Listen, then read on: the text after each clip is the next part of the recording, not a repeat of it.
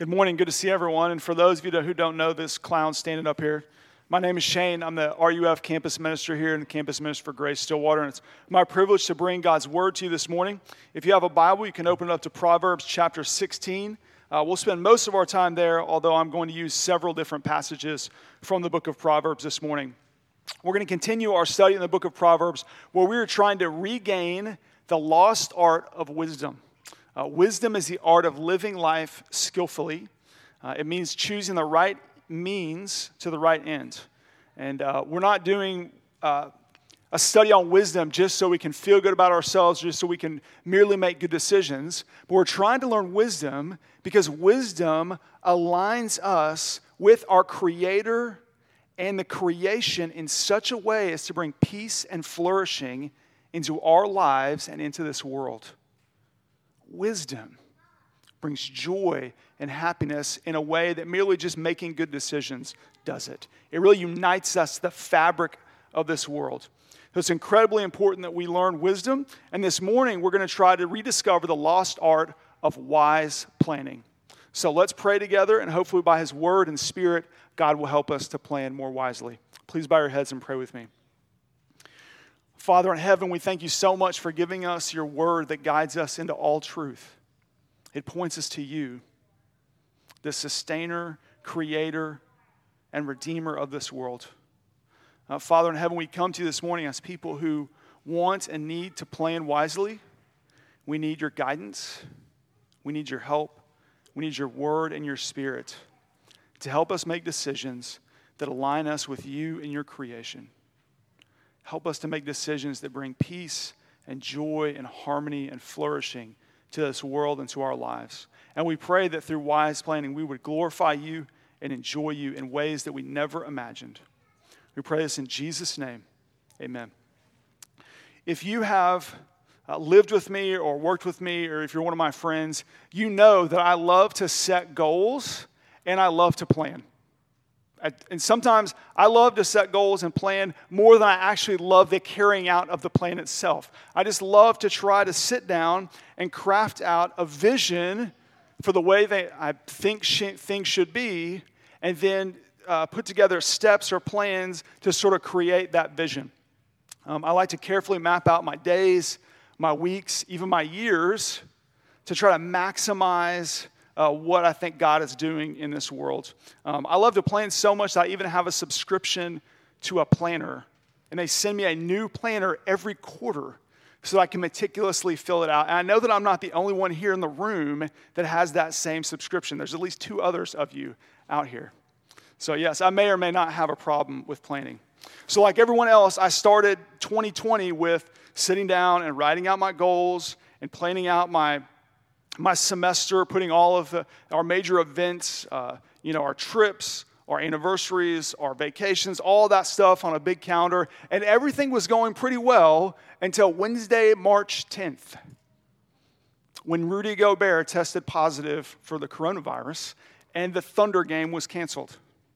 And the next day, on that Thursday, um, I sat down that morning and we were supposed to go leave on a spring break mission trip the next day. So I sat down and made a bunch of phone calls to figure out, like, okay, can we actually go on our missions trip? And things were kind of up in the air. And that morning by 10 a.m., I was in the library and I was meeting with our leaders that help with freshman Bible study. And we're sitting down trying to plan out, okay, how are we going to do freshman Bible study? How are we going to, you know, what's going to happen with the coronavirus, all that stuff. And there in the middle of that conversation, I got the call saying that your mission trip has been canceled. And not only that, but all of your other Bible studies have been canceled for the foreseeable future. And then in the weeks after that, Bible studies, events, everything was canceled. All my meticulous crafting of plans and goals were all sort of destroyed. Uh, by the end of April, uh, n- we were having no in person Bible studies. Um, my calendar was blank. My calendar was a mess. I might as well have just thrown it out because it was done. And it was at that time that I remember that old uh, famous saying from Robert Burns' poem The best laid plans of mice and men do often go askew. Uh, Robert Burns wrote that poem after he plowed through a mouse's home and destroyed it, sending the mouse scurrying all about. Over the last five months, most, if not all, of our plans have gone askew, haven't they? Uh, like Robert Burns plowing through the mouse nest, the coronavirus has plowed through our lives and has altered, ruined, or changed pretty much everything we had set out to do this year. Um, graduations, weddings, and trips have been postponed or canceled. Restaurants, coffee shops, and gyms have closed, some never to reopen again. Bible studies, worship services, and service projects have ceased or restarted in restricted ways like social distancing and wearing masks and all that stuff. Uh, like that poor mouse, we've been scurrying around for the last few months trying to figure out what the new normal is. And I really don't like that term, but that's what people are saying. So, and next week, uh, I have to sit down. It's the time I've blocked out to sit down and start planning and scheduling the rest of the year. Start getting ready for the fall semester. And I, am sort of looking at things going, uh, I don't know. I don't know what next semester is going to look like. I don't know what goals I should keep. I don't know how to plan. And I'm guessing that, that much of you probably feel the same sort of uncertainty and anxiety about the future that I feel. Uh, we need to make wise plans. It's in our DNA to plan, to set goals, uh, and to carry out those plans. How do we do it? Right? How do we plan? How do we make wise decisions in our current context? Uh, well, this morning, I pray that as we look at Proverbs 16, we can regain the art of wise planning. And as we do that, what I hope we will see is that uh, somehow God uses our simple, imperfect, uncertain, sometimes even sinful plans to accomplish His purpose. God uses our plans to accomplish His purpose. And I pray that as we see that, that will give us the patience and the power and the peace to plan wisely. So, we're going to look at three things this morning the principle for wise planning, the process of wise planning, and the fruit of wise planning. The first thing I want you to see is the principle of wise planning. And we're going to start with Proverbs 16 1. It says, The heart the plans of the heart belong to man, but the answer of the tongue is from the Lord. So the heart here is the internal processing of a person. God has given us a heart, a mind, a soul, a will to develop plans. And part of that is it's because we're made in God's image. And God is a God of plans, right? He has a plan. And because we're made in his image, we want to carry out plans. So we formulate plans to get from point A to point B. However, this proverb says that the answer of those plans comes from who? It comes from the Lord. So there are plans, but ultimately God says yes or no in the end. Proverbs 16:9 says something similar. It says, "The heart of man plans his way." So again, we see that we plan the way. We, we can carve out a plan to go from point A to point B but its every decision is from the Lord. That God is at work along the way, determining the success or failure of those plans. That He is at work in our plans as we're working them out. Our plans, each step that we take in life, take us down a path that God has already established. And finally, look at Proverbs 16 33. If the other two weren't clear enough, this one says, The lot is cast into the lap, but its every decision is from the Lord. Casting lots was the ancient equivalent of rolling the dice. So the Bible is saying that every decision is not up to chance, it's not random, it's not up to luck or fate, it's up to God. That He is at work in every decision, even the roll of the dice. That His sovereign will will come to fruition. So, what these proverbs establish is a principle that must undergird all of our planning. And that principle is that our plans accomplish God's purpose. Our plans accomplish God's purpose. Uh, some older theologians put it this way they said, Man proposes, but God disposes. Man proposes, but God disposes. So now what we tend to think is, well, either the plan is 100% my plan, so, uh, so in philosophy they would call this a, a libertarian free will. That I do whatever I want to do, and I'm not interacted on by anything outside of me to make that decision. It's, the plan is 100% mine. The opposite of that would be determinism or fatalism that says that the plan is 100% God's or whatever being is in control of the universe. But the Bible says something that is much more mind blowing and powerful, and that's that, that the plan is 100% ours and 100% God's. That we plan, but God purposes. And we see this principle not just here, we see it all throughout the Bible. We see it in numerous stories, but I think we see it most clearly in the lives of Joseph and Jesus. Joseph was had uh, many brothers, and, and those brothers were jealous of him um, for his father's favoritism. And so those brothers beat him and sold him into slavery.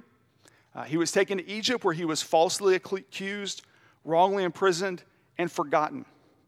Uh, but after his, myster- his miraculous rescue and his reunion with his brothers, what did Joseph say about this plan that had taken place in his life? He says, What you meant for evil, God meant for good. Joseph knew that their sinful plans carried out God's good purpose. And we see the same thing in Jesus' life. Jesus came, he lived, he lived a sinless life. He healed. He taught. He was the greatest man that ever lived. And yet he was betrayed, falsely accused, wrongly convicted, beaten, crucified, and killed. And after his death and resurrection, what did Peter say? This Jesus, delivered up according to the definite plan of God, definite plan and foreknowledge of God. So Jesus was delivered because of God's plan and God's purpose. He says, You crucified and killed by the hands of lawless men. So it was God's plan, but it was carried out by men. God used, in these two cases, their sinful plans to accomplish his good purpose. Now, uh, I realize that that theology creates all sorts of questions. Let me give you a few caveats. One, God is not the author of sin. Sin is rebellion against God, is rejection of God. But God, His sovereignty, can use sinful plans to accomplish His good purpose. He's not the author of sin. He does not destroy the will of the creatures. We retain our ability to make choices and to exercise our will. Eh, but God uses secondary means. So He's not the author of sin. He doesn't destroy our will, and He uses secondary means. So God has ordained not only the end, but He has ordained the means along the way to accomplish His purpose. I realize that's a lot. If you want to talk about it, I love to get coffee sometime and talk about it. Uh, I'd, I'd be even happier to recommend Ryan to you and let you get coffee with Ryan and let him talk to you about it. But that's the basic principle that undergirds all of our planning, right? And as we begin to plan for the fall and the future with coronavirus and all that stuff, we need to keep that into the forefront of our minds. Okay, we're going to be thinking about how do we school our kids? How do we minister to students? How do we come to worship? How do we go to work? Where are we going to work? What are we going to wear? All these things. And these are all big decisions, and we're going to talk about how to make those decisions. But first and foremost, we need to have in our mind that God has a plan. And no matter what, He's going to carry out His good plan through us. So that's the first thing we see is the principle for wise planning. We have um, God carries out His plan, His purpose through our plans. But we still have a responsibility to make wise decisions. So, how do we do that? Okay, I'm going to go through the process of wise planning. I have several points in scriptures to go along with them. If you're trying to follow at home, if you're a young listener, you might try to pick out a couple of these to remember, okay? Or you might just try to jot down the outline. It's the process of wise planning. And, and uh, Dan is going to try to have the, the passages up on the slide. Okay, first, we need to pray. Proverbs 15 8 says, The sacrifice of the wicked is an abomination to the Lord so just merely bringing a sacrifice without thought of the heart and the mind is not good. But the prayer of the upright is acceptable to him. God loves the prayers of his people. He doesn't just want us to act mindlessly, he wants us to pray and talk to him when we come into worship. This proverb is encouraging us to align our head and our heart with our hands and our feet. We need to pray and talk to our Heavenly Father before, during, and after the whole process of, of making decisions. Um, recently, I made a decision for our family. I did something, and Sherry was shocked by it. I didn't exactly run it by her before I did this thing. And she looked at me when she found out, and she said, Did you pray about that before you did it? And I said, Well, I thought about it. Does that count? And she said, No, that doesn't count. She's a good pastor's wife. She holds me accountable. It sounds so simple, but we need to pray and talk to our Heavenly Father as we go through this process of making all these decisions to try to align our head and our heart with our feet and our hands. First thing we need to do is pray. The second thing we need to do is repent. Proverbs 16, 17 through 19. The highway of the upright turns aside from evil. Whoever guards his way preserves his life. Pride goes before destruction, and a haughty spirit before a fall. It is better to be of a lowly spirit with the poor than to divide the spoil with the proud. As we pray, we need to repent often, especially of our pride and our arrogance. Right?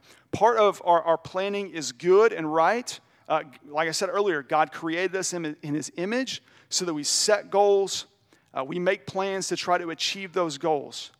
But what oftentimes is our plans and our goals come from an over desire for power and knowledge, right? Uh, theologians say we want the omni characteristics of God. God is omniscient, that means He's all knowing. God is all powerful, that means He's almighty. And what we tend to do is to think that our plans are also all knowing and almighty. And the reality is that they're not. That we are fallen creatures, and our, even our best motivations can be tainted by the sin of wanting to be like God. So, the first thing we need, we need, to, we need to pray. We need to pray for humility. We need to daily acknowledge our dependence on God's wisdom and God's power. I once heard a, a story about a seminary professor who would end every class by saying, Now I'll see you next time if the Lord wills it. I don't think we need to say if the Lord wills it after every one of our plans, but I do think we need to have that posture as we plan. We need to hold our plans humbly and open handed, knowing that they're only accomplished if the Lord wills it. So we need to pray, we need to repent. Next, we need to read Scripture Proverbs 16, 20, and 25. Whoever gives thought to the word will discover good, and blessed is he who trusts in the Lord. There is a way that seems right to a man, but its end is the way of destruction. Is, is there a more ominous verse in the Bible than that? There's a way that seems right to a man, and its end is destruction. so we have two paths we can go on. We can just follow the way that seems right to us, or we can follow God's word and discover the goodness and the blessing of trusting it. So, as we go through the decision making process, we need to read applicable Bible passages, read them, study them, try to apply them to whatever situation is going on.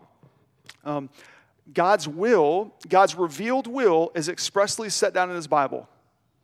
Everything that we need to know is right here. Okay, this is a revealed will. His mysterious will, we don't know. That's why it's mysterious.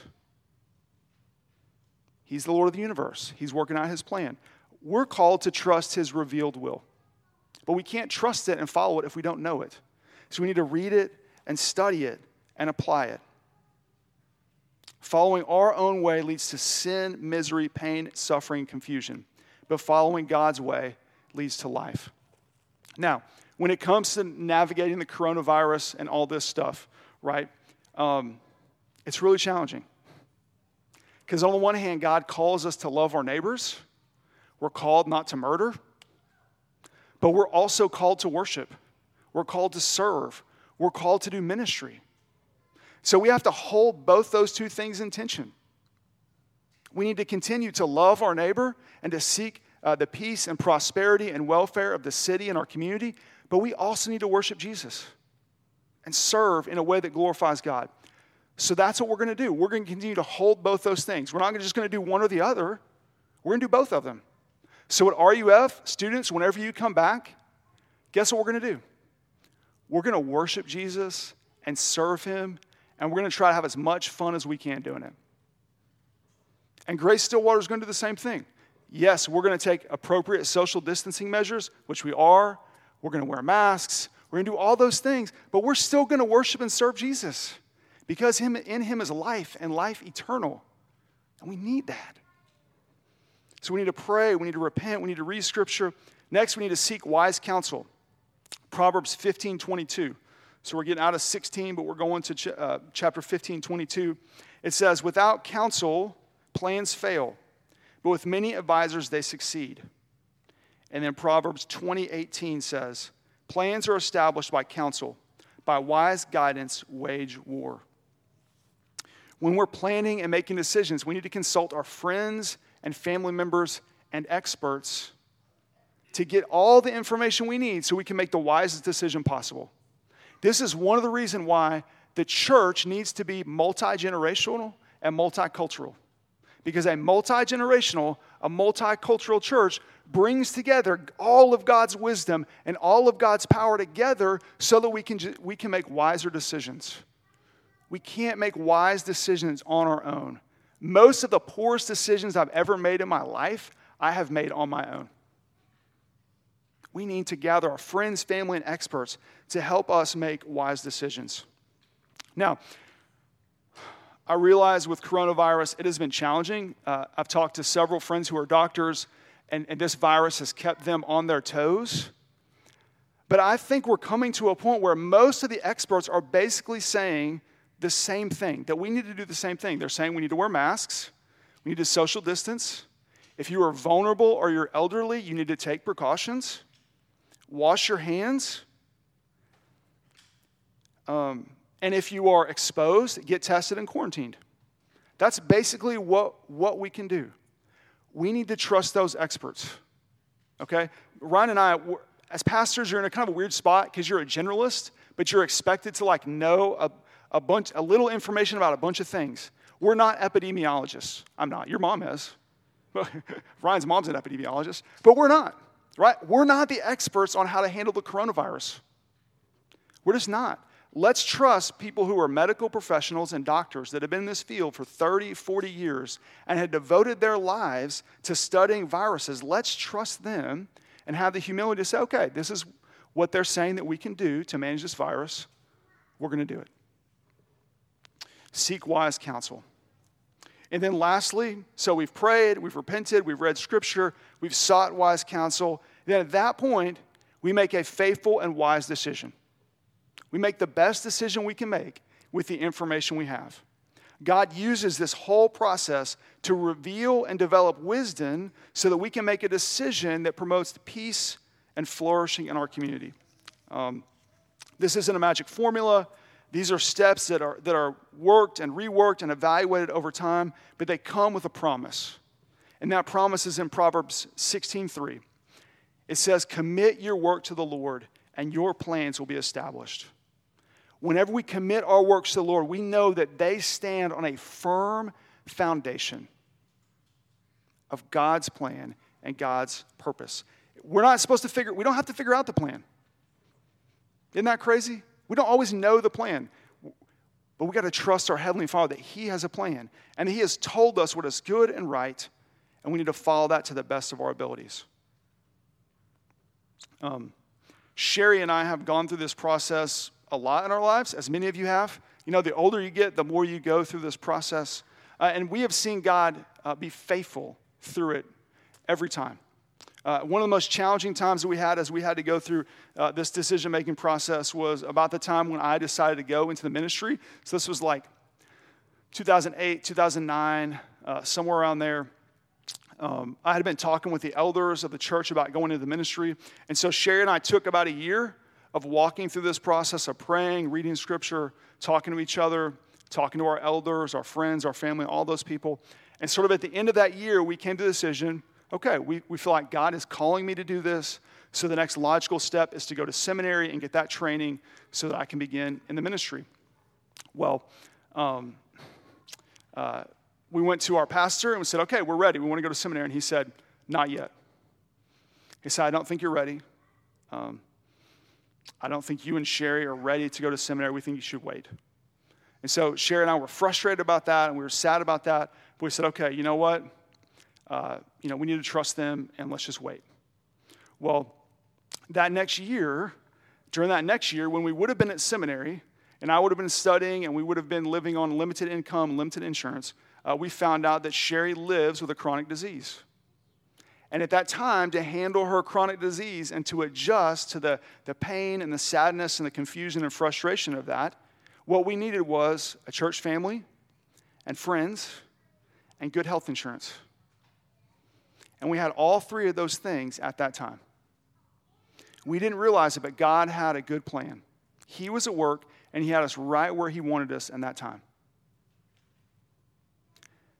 God has a good plan for all of us.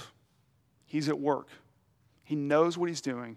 We can trust Him. He's been faithful with the past, He's going to be faithful in the present and in the future. So, as we go through this process, we realize that wise suffering is not going to eliminate, I'm sorry, wise decisions uh, wise planning, it's not going to eliminate suffering in our lives. But what it does is it brings in peace and power and patience.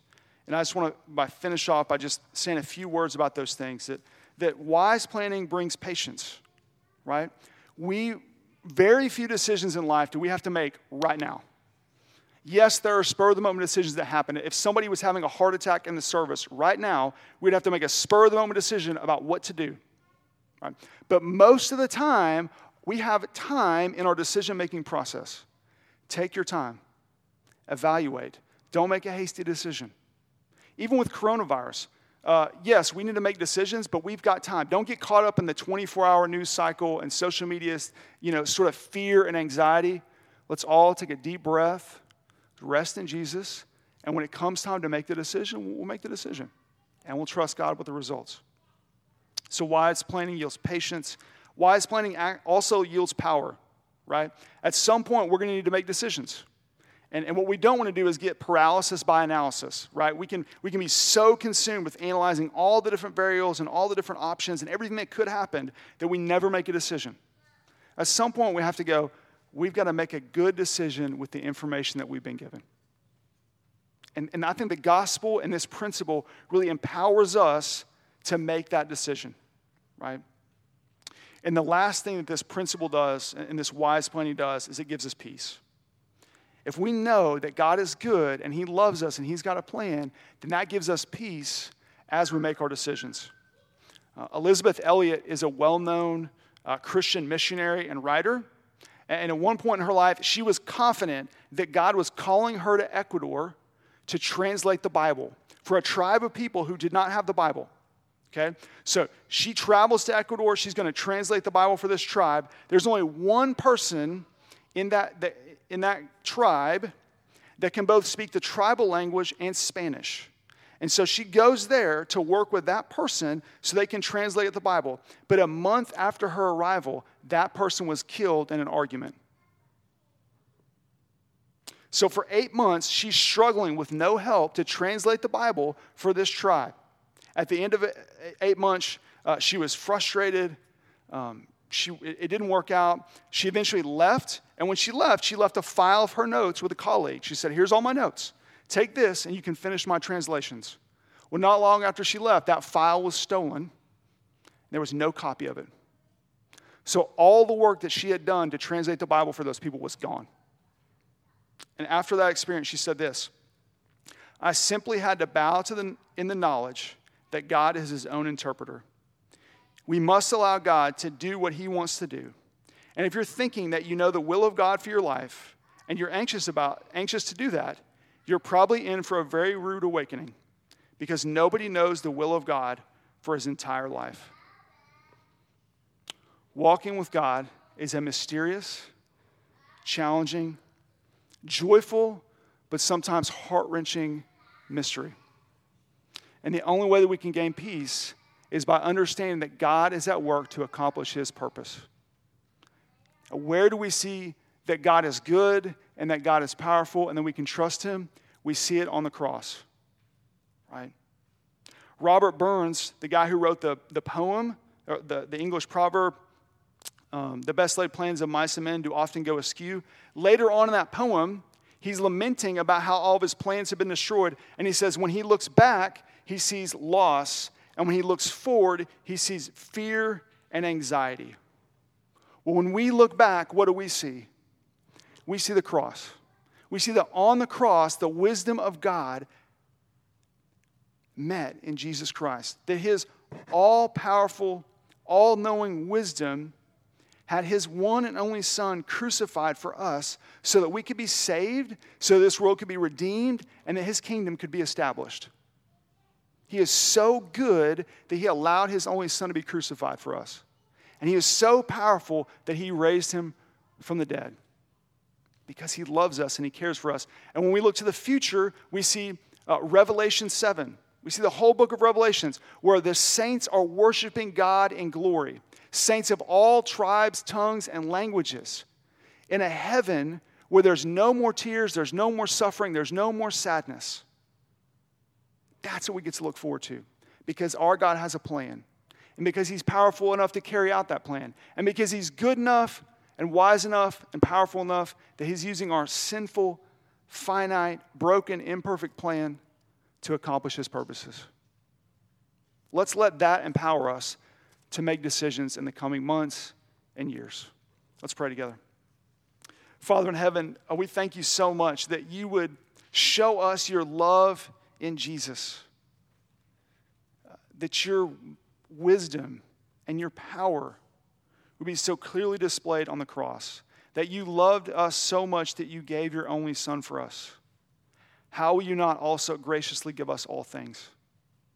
How will you not also protect us during the time of the coronavirus? How will you not also protect our kids while they're at school? How will you not also provide for our families? How will you not also care for our loved ones? If you gave your only son for us, then you will certainly guide us and protect us during this time. We pray that you would do that through your word and your spirit. And we pray that, that us as a church um, and us as a campus ministry, that we would um, continue to worship you and serve you as best as we can during this time. We pray that you would show us the ways that we can love and serve our community. We pray that we'd be able to come back and gather together and worship you as a body in spirit and in truth. We pray this in Jesus' name. Amen.